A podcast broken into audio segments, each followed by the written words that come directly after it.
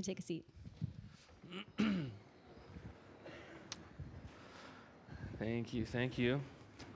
Well, good morning, guys. Uh, if you haven't yet, uh, please open up to John 17, verses 1 through 8. Um, I try to be careful not to differentiate personally uh, between passages of Scripture as like some being more important than other passages. Um, I mean, obviously, uh, the Bible teaches all Scripture is breathed out by God and it's critical and its importance, every single passage. Um, but still, though, I can't help but to think that there is something very, very special about John 17. And um, I'm not the, the first person to ever think this, okay? So there's gonna be a few quotes here on the screen. John Brown, who was an 18th century Scottish pastor, said this about John 17. He said, The 17th chapter of the Gospel of John is without doubt the most remarkable portion of the most remarkable book in the world. Dang, that's a pretty big statement.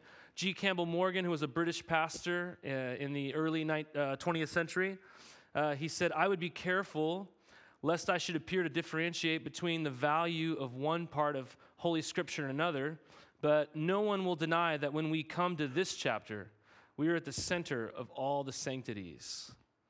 And then Philip Melanchthon, who uh, succeeded uh, Martin Luther, um, in, the, in the great Protestant Reformation in the 16th century. He said this. He gave this, he talked about John 17 in his final lecture before he died.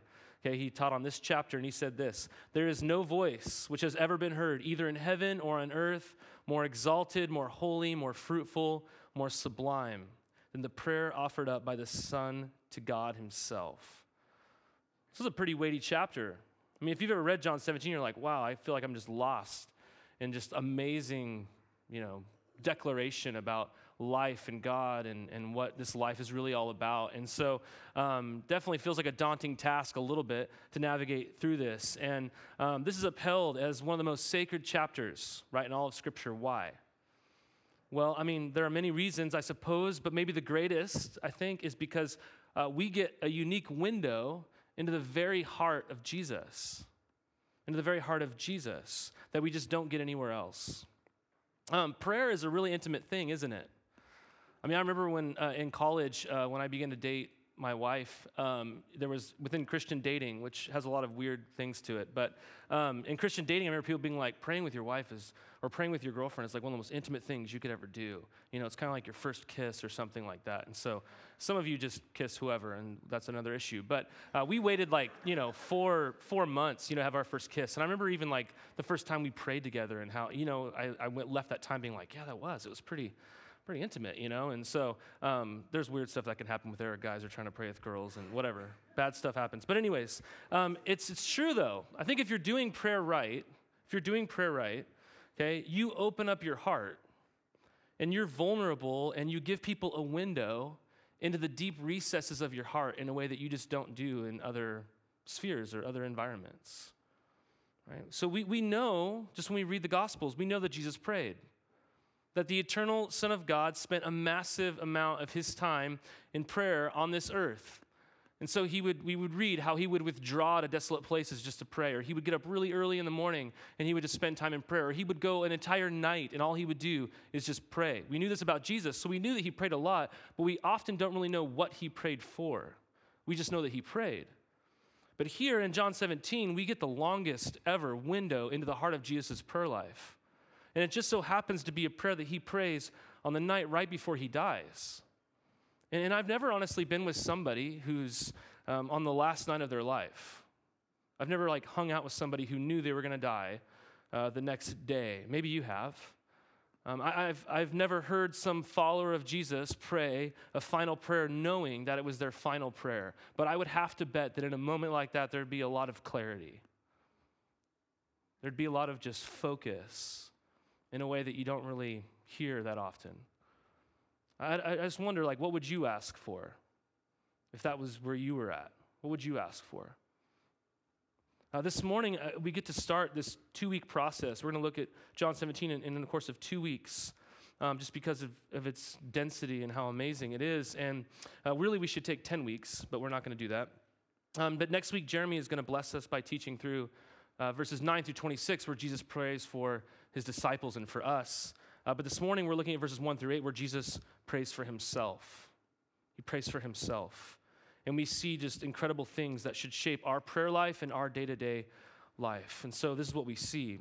Uh, we see what Jesus asked for. He asks for two things, and they're kind of the same thing.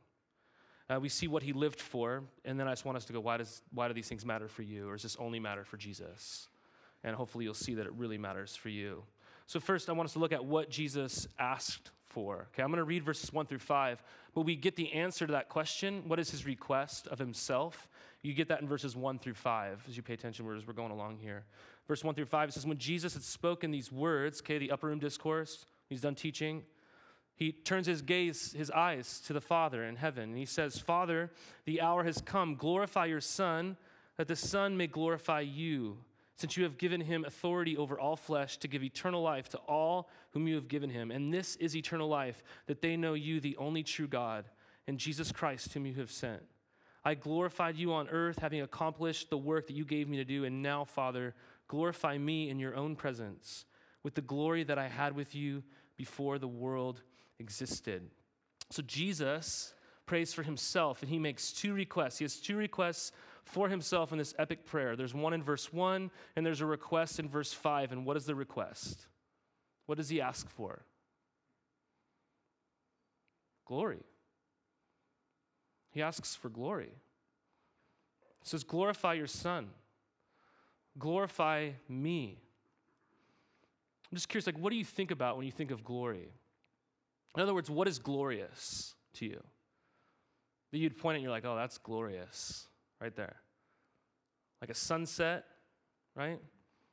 Maybe a sunrise. If you ever wake up early enough to see one, you might go, that's, that's glorious. Like Mount Hood, or standing on Crown Point looking at the gorge, I'd go, that is, that is glorious. Last week I mentioned it, I'll mention it every time. The Grand Canyon, glorious. How about a, a mother holding her newborn baby. You go, that's, that is glorious right there, right? How about an act of sacrifice that someone makes for somebody else? You know, that's, that is, that is glorious. Maybe like a room full of laughter, okay? Maybe it's just like going to see your favorite band or artist live. Like, that was glorious, right? Hey, these, these are the things we think of, correct? Right? What is, what is glorious here in this passage? What is glorious here? Jesus says, Father, the hour has come. Glorify your Son. See, this entire Gospel of John that we've been saturating our lives with nearly this entire school year has constantly referred to Jesus' hour. And what's the hour? Somebody give me the hour. What is it? Hopefully you know this by now. What's the hour? Anybody? Oh, no, you don't remember? His death, right? His death. The hour is, is, is the moment where he will die upon a cross. He will be hung onto a cross, right? What is glorious here? It's the cross. Well, it doesn't make any sense. It doesn't make any sense whatsoever. I mean, especially if you understood what crucifixion was. Because in the, in the Roman world, I mean, people like slaves, they weren't crucified. Criminals, mere criminals, were not crucified. You know the people who were crucified in the Roman world? It was people who were guilty of like treason, who were rebels. They were trying to overthrow Roman rule. So anyone who was seen as a threat to the empire, to the kingdom, was crucified.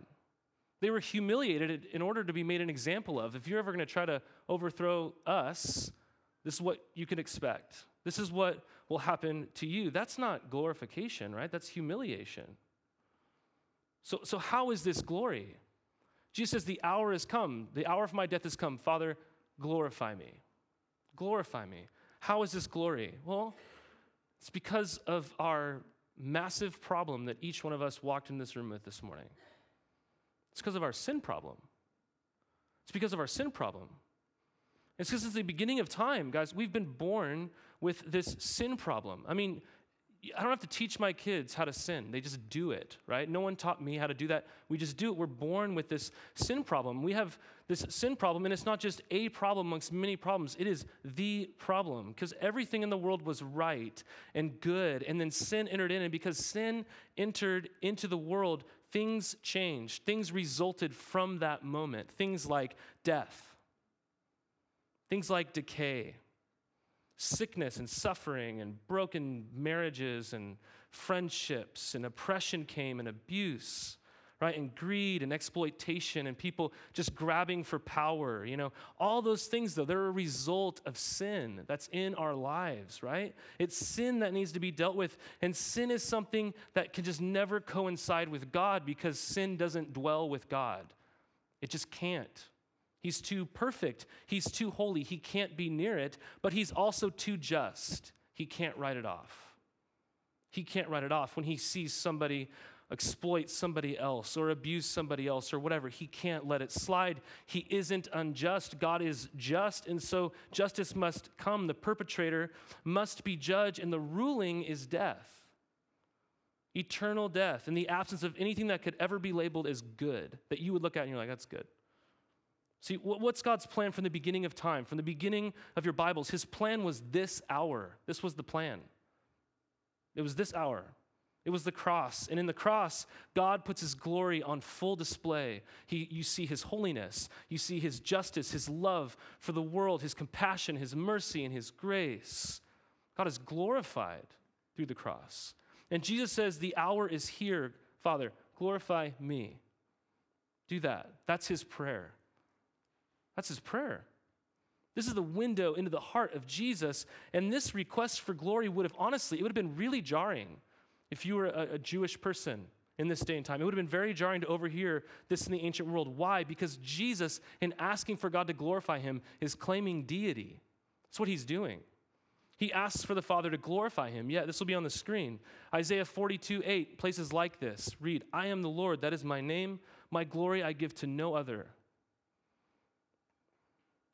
See, God doesn't share his glory unless that glory is directed towards God himself. But Jesus asks for glory. And we see why he can ask for glory when you read verse 5. Because Jesus says in verse 5, glorify me in your presence with the glory that I had with you before the world existed. So Jesus reveals even here that he has always existed before the material world was ever even spoken into existence, that before the first break of light into this world, Jesus was there. He had existed. And he shared in the glory with the Father. Honestly, guys, this like magnifies this request of Jesus. This isn't a mere man asking wrongly for glory. He's asking rightly for it. And the way that he's going to be glorified is through the most humiliating event that this world has ever even seen. An event that would be at the top of things of your list that you would not want to see if this were to happen today. Things that you wouldn't want to go to and go, hey, that's glorious. You'd go, I don't want to see it. Which again, it doesn't, it doesn't feel like glory, according to the things that we would label as glorious. But it's through the glory of the cross that Jesus will receive the glory that he had with the Father at one point before everything existed. See, here, here's the key, okay?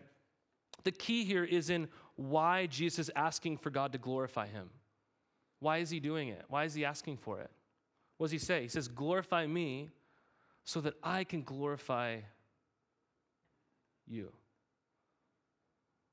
Glorify me so that I can glorify you. Do you see when Jesus prays for himself how he prays? You see his prayer for himself? It's, it's, a, it's a me for you prayer. It's a me for you prayer. That's what his prayer is. Glorify the Son so that the Son may glorify you, verse 1. But even in verse 5, Jesus says, And now, Father, glorify me in your own presence with the glory that I had with you, that we shared. That's your glory, Father, before the world existed. Even there, Jesus is longing to be glorified so that he may be in the presence of his Father's glory. Right? In other words, he wants to be glorified so he can experience the awesomeness of the Father's glory. It's me for you. It's me for you. You see, we often have a wrong view, I think, of Christian um, humility we think it means that we don't ever want to seek a blessing in our life. We don't want to be blessed. But Jesus asks God to bless him, to glorify him. He hears the prayer of Jesus. And, and here, then, honestly, it should be our prayer. This should be our prayer. It's me for you. So I just want to ask you are your prayers for yourself me for you prayers? Is that how you pray? God, God, I'm asking you to bless me so that I could glorify you. See, humility is not not seeking prosperity. That's not humility. Uh, it's a decision to use whatever prosperity God sends you to direct people's attention towards God. And I know I just used the word prosperity, and some of you freak out thinking this is like prosperity gospel. It's not what I'm talking about. Okay, They've, someone's hijacked that word. Okay, but really, humility is not not seeking prosperity. It's it's a decision that when God brings prosperity your way, do you use that to direct the attention towards God? See, I, I, personally, I pray for God to raise up, to, you could use the word glorify our church family here, but it's not for the sake of our church. That would just be dumb, honestly. I ask that He would do it for His glory. And, you should ask that too, not only of your church family, but for your own life. And you might say right now, well, that just sounds kind of convenient, doesn't it? That sounds maybe a little convenient for us, you know? You and God both getting glory. How can you know when you say that that's not really about you? Like, how can you know it's not what you're seeking? Well, that's a great question. There's two quick ways I think you can know how. When you're praying that prayer, you're not just seeking it for yourself. First, when God gets glory for himself by exalting someone else besides you, okay, you can see whether you are more concerned about God's glory than yours. So when God blesses somebody else's life, when God glorifies and exalts himself through another person, it's not you. If your heart is really happy about that, you can see that your me for you prayers are really true, right? See, we often think that we are praying me for you prayers, but when that happens, right, we don't, we don't get happy. We actually begin to lament. We begin to get annoyed or frustrated. You know, we begin to talk bad about people when that happens to them. But if God's receiving glory from their life, we should be excited about that because that would be our heart's prayer all along, would it not? But, but secondly, I think we can know that our heart is for God's glory by evaluating what you do when He allows suffering in your life. I think it's another great spot that you can really tell if this is your prayer. Because here, Jesus' prayer is a prayer to suffer. You see that? It's to suffer in a way that you would never have to. It's on a cross, during God's judgment, right? Sometimes God brings glory to himself by how joyously his believers suffer and how confident that you remain even in the pain. It is true that God gets glory when, when sick Christians get well. But I think also God gets glory when sick Christians die well too. See, when, when we are able to say, even in the midst of our pain, guys, I have a treasure greater than health or earthly benefits, when we say in the midst of confusion, in the midst of our own life's disappointment, I trust God and His loving purposes for my life, and when we aren't just saying that, but when we're believing that and exhibiting a peace and joy that is foreign to the world, people in this world will ask you why. And you can say, Because God showed me He was most trustworthy at the cross, so I know that I can trust Him here. I know that. That brings Him glory, and this is what Jesus prays for. It's glory but it's me for you kind of glory. Well, secondly, we see uh, what Jesus lived for. We see this in verses 4 and verses 6 through 8. Look in verse 4 with me. He says this He says, I glorified you on earth, having accomplished the work that you gave me to do. And down in verse 6, he says, I have manifested your name to the people whom you gave me out of the world. Yours they were, and you gave them to me, and they have kept your word. Now they know that everything that you have given me is from you. For I have given them the words that you gave me, and they have received them, and have come to know in truth that I came from you, and they have believed that you sent me. So here, Jesus doesn't make a request. He just prays this prayer of celebration that he's finished the work that God has given him to do. And our passage gives us a broader stroke of what his work was. And you see it in verse 6. He says, I have manifested your name on earth. I've manifested it. Broad stroke, it's what Jesus' life was lived for manifesting his name. What does it mean to manifest something? To manifest something means to make something really clear is to make something really visible to people, to make something clear or visible. So Jesus is saying, I made you visible. That's what he's saying. I, I revealed God in the flesh. How did I do that? Well, well, definitely through my miracles that you've, you've been sitting in since last fall in the Gospel of John. I did it through my miracles, but here we see that it's through words that Jesus manifested the Father. It's through words. Words of truth that the Father gave to Jesus to speak to the world. And in verse, verse 8, you see this For I have given them the words. See, this is Jesus showing you what his life was, was how his life was lived honestly. And we know that he lived a life of sheer dependence upon his Father. This is how Jesus lived. If you read in a place like John 5:19, this will be on the screen for you. John 5:19, he says, "Truly, truly, I say to you, the Son could do nothing of his own accord, but only what he sees the Father doing." Okay? For whatever the Father does, that the Son does likewise. This was Jesus' daily posture in life. It was, it was me for you sort of living right? He, he lived to manifest the Father.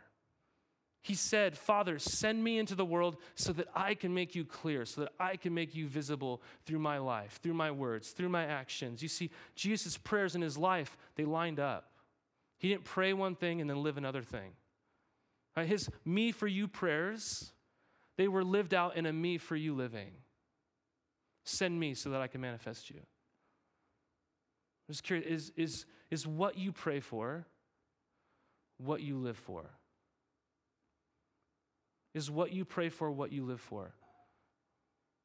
Is there like a, meshing there? Is there a, a lining up between those two things?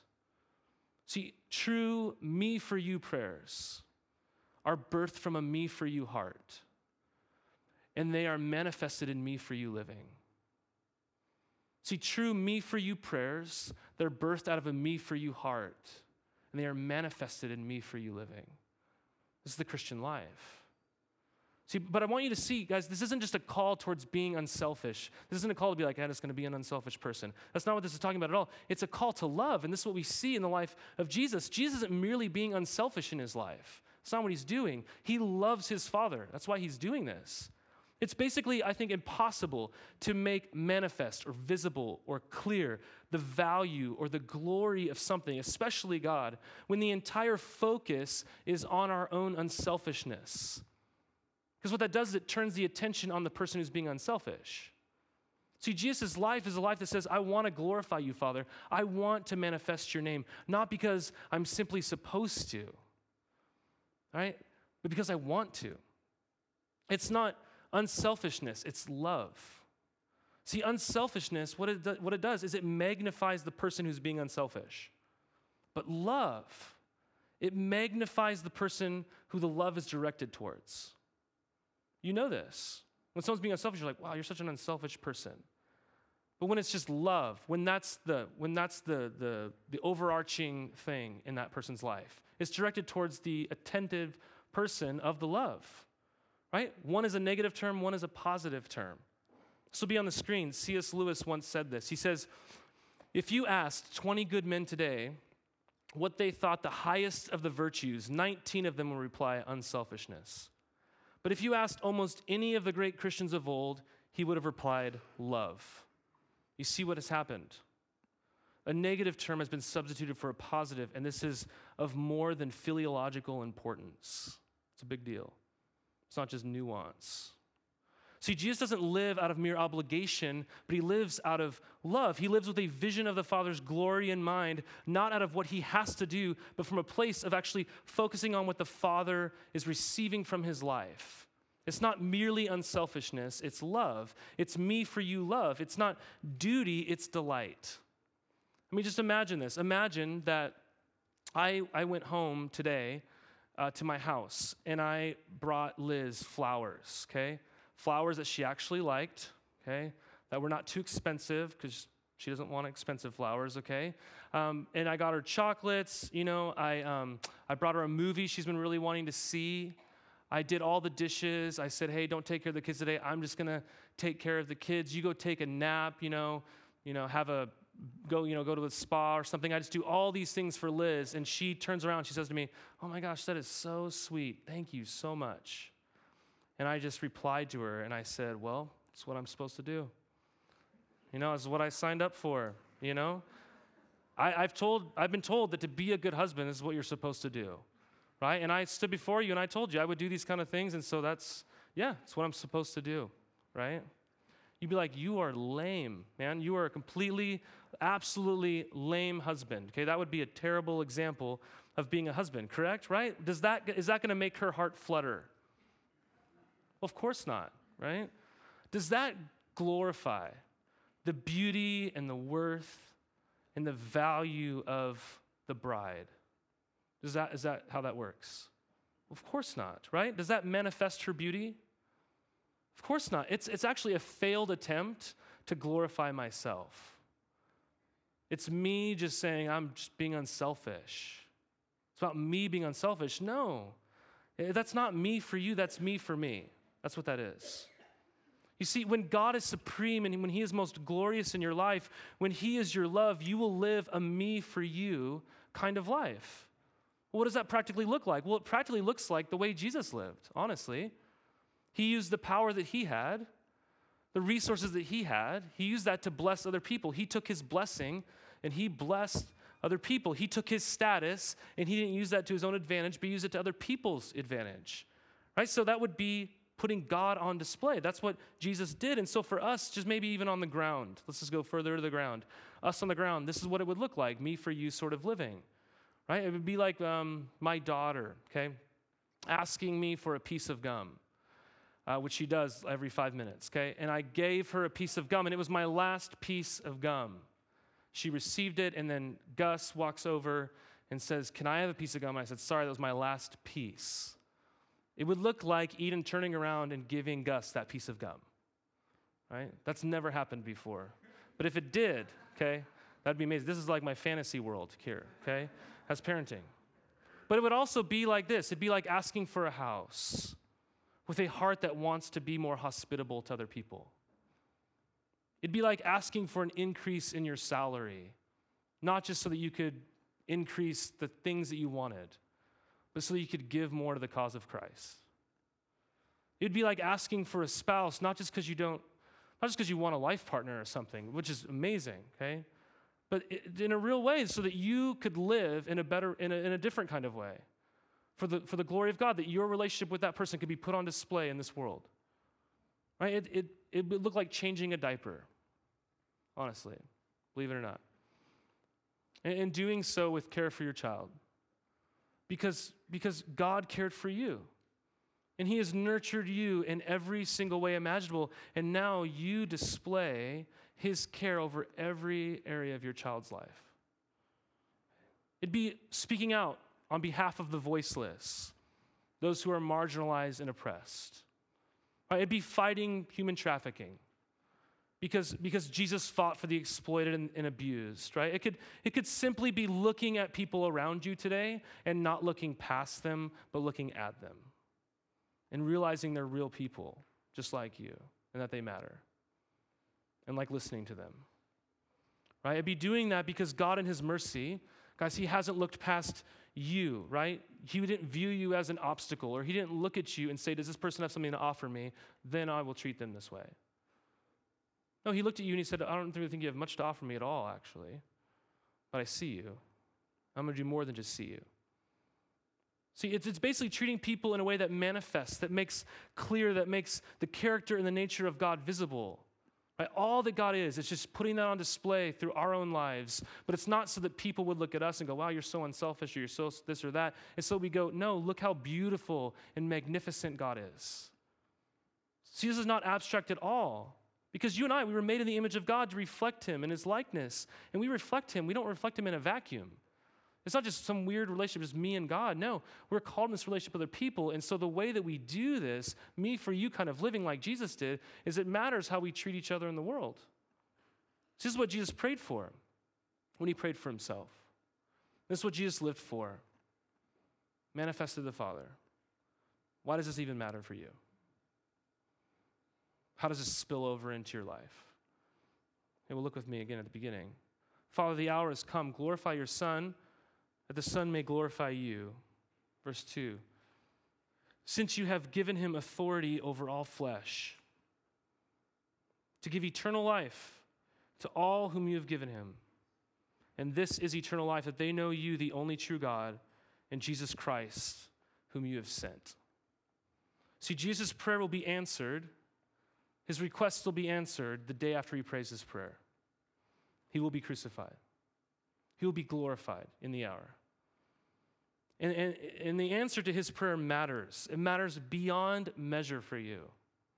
Beyond measure. How?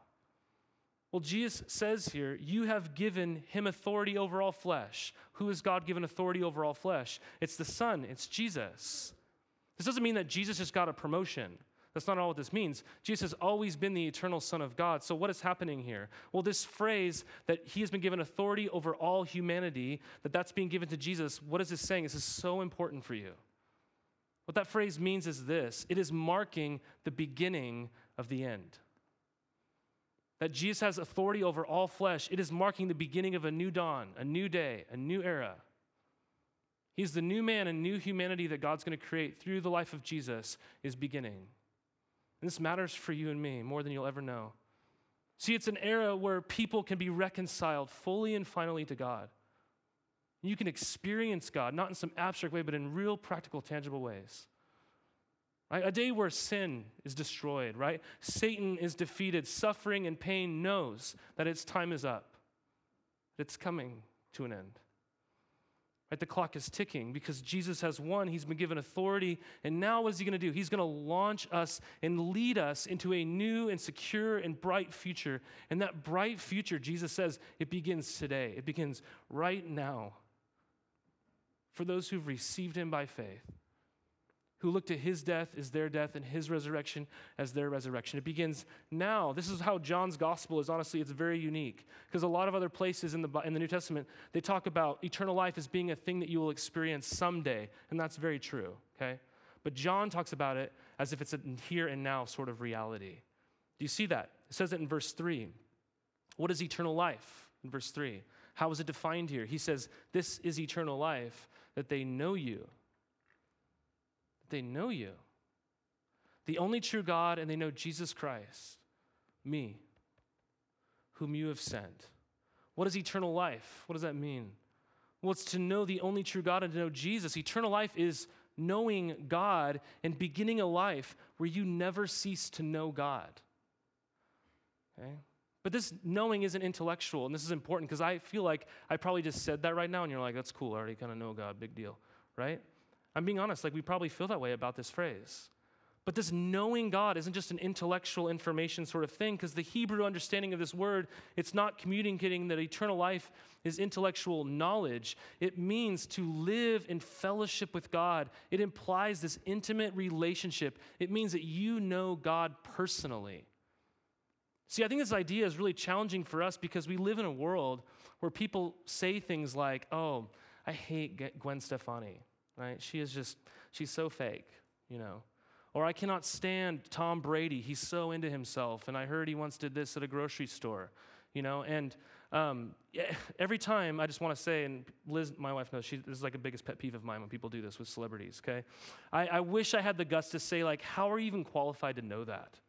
Right? Like, we, we talk about people like we know them, and we feel like we know them because we know information about people. We equate knowing people maybe more than ever because of social media and access to people's private lives, we equate knowing people to having information about them. And we do this with other people. Uh, we might walk up to each other and go, Hey, do you know so and so? And you're like, Yeah, I know them. But what you mean is like, you know of them, right? Like you maybe talked to them at one point. Like we all do this. And we, we take information and we make full and final judgments about people without ever having to spend time with them. And people we even know deeply, we, we do the same sort of thing with. You might get into a romantic relationship with somebody else, and you get to a point where you're like, I just feel like I need to learn something new about you, something novel about you, and then I feel like our relationship is advancing in some way. So we equate knowing with information, even in like our closest relationships. Okay? But what Jesus means when he says that eternal life is to know God, that doesn't mean that you will know things about God. That's not at all what this means. Eternal life isn't studying, you know, isn't like studying for a test and passing it. That's not what eternal life is. Okay? What Jesus means when he says that eternal life is to know God, he means that you know God through Jesus in the way that a husband knows a wife, or in the way that a wife knows a husband, or in the way that a father knows his son, or in the way that a mother knows her daughter. It's that kind of way. This is what Jesus means. It's an intimate, fellowship, relational, knowing kind of way that begins now, like right now. And it only gets better and it will never actually end. So this means that you don't study God like a Wikipedia page of information. You study God in the way that you would study a sunset. Or you study God in the way that a, a soldier, a deployed soldier, would study a photo of his fiance. It's very different. Like that deployed soldier, you know this woman, and you long to see her face to face. You're not just rambling off information, you have something way more profound than that. See, Jesus' is me for you prayers in life, which were all about wanting to see the Father glorified, have spilled over into the most precious and dramatically life altering ways for you. You can experience eternal life, not just physical life. We all have that, and we all would say, depending on our day, it's good, it's bad. But life as it's supposed to be in relationship with God. Do you see? We live me for you lives because Jesus lived a me for you life. He lived a life for you. His death was for you. His resurrection was for you. His perfect life was for you. In living for his Father, that spilled over into living and acting for you. And now he's ushering in a whole new kind of life. And it's a, it's a new way of praying, it's a new way of living, and it's a me for you life. And thanks be to God that Jesus prayed, Father, me for you for the sake of them. So that now we can pray, Father, me for you for the glory of Jesus. This is, this is eternal life. Jesus modeled it. It's to know God and to live for God. And that life, guys, it begins right now. It begins today. It begins today. Lord Jesus, I want to ask you this morning that you would manifest your glory to us. God, that you'd be clear, that you'd be visible, that you'd be on display before the eyes of our heart, God, in, in this place as we gather in this room. Lord, as we respond to your word, we thank you, Jesus. We thank you, Jesus, that you glorified yourself on the cross and that you reign in glory now, and that someday you're going to bring us to that place we will experience that in all its full reality. So, Lord Jesus, I pray that you would um, empower us, enable us, God, to live lives um, that not only pray this way, but live this way. That we'd follow you, Jesus, in this way. That whatever we receive from you, God, that we really would be people who would open our hands and say, We want to we want to glorify you, God. Help us to pray that. God, help us to live that. In Christ's name, I pray. Amen.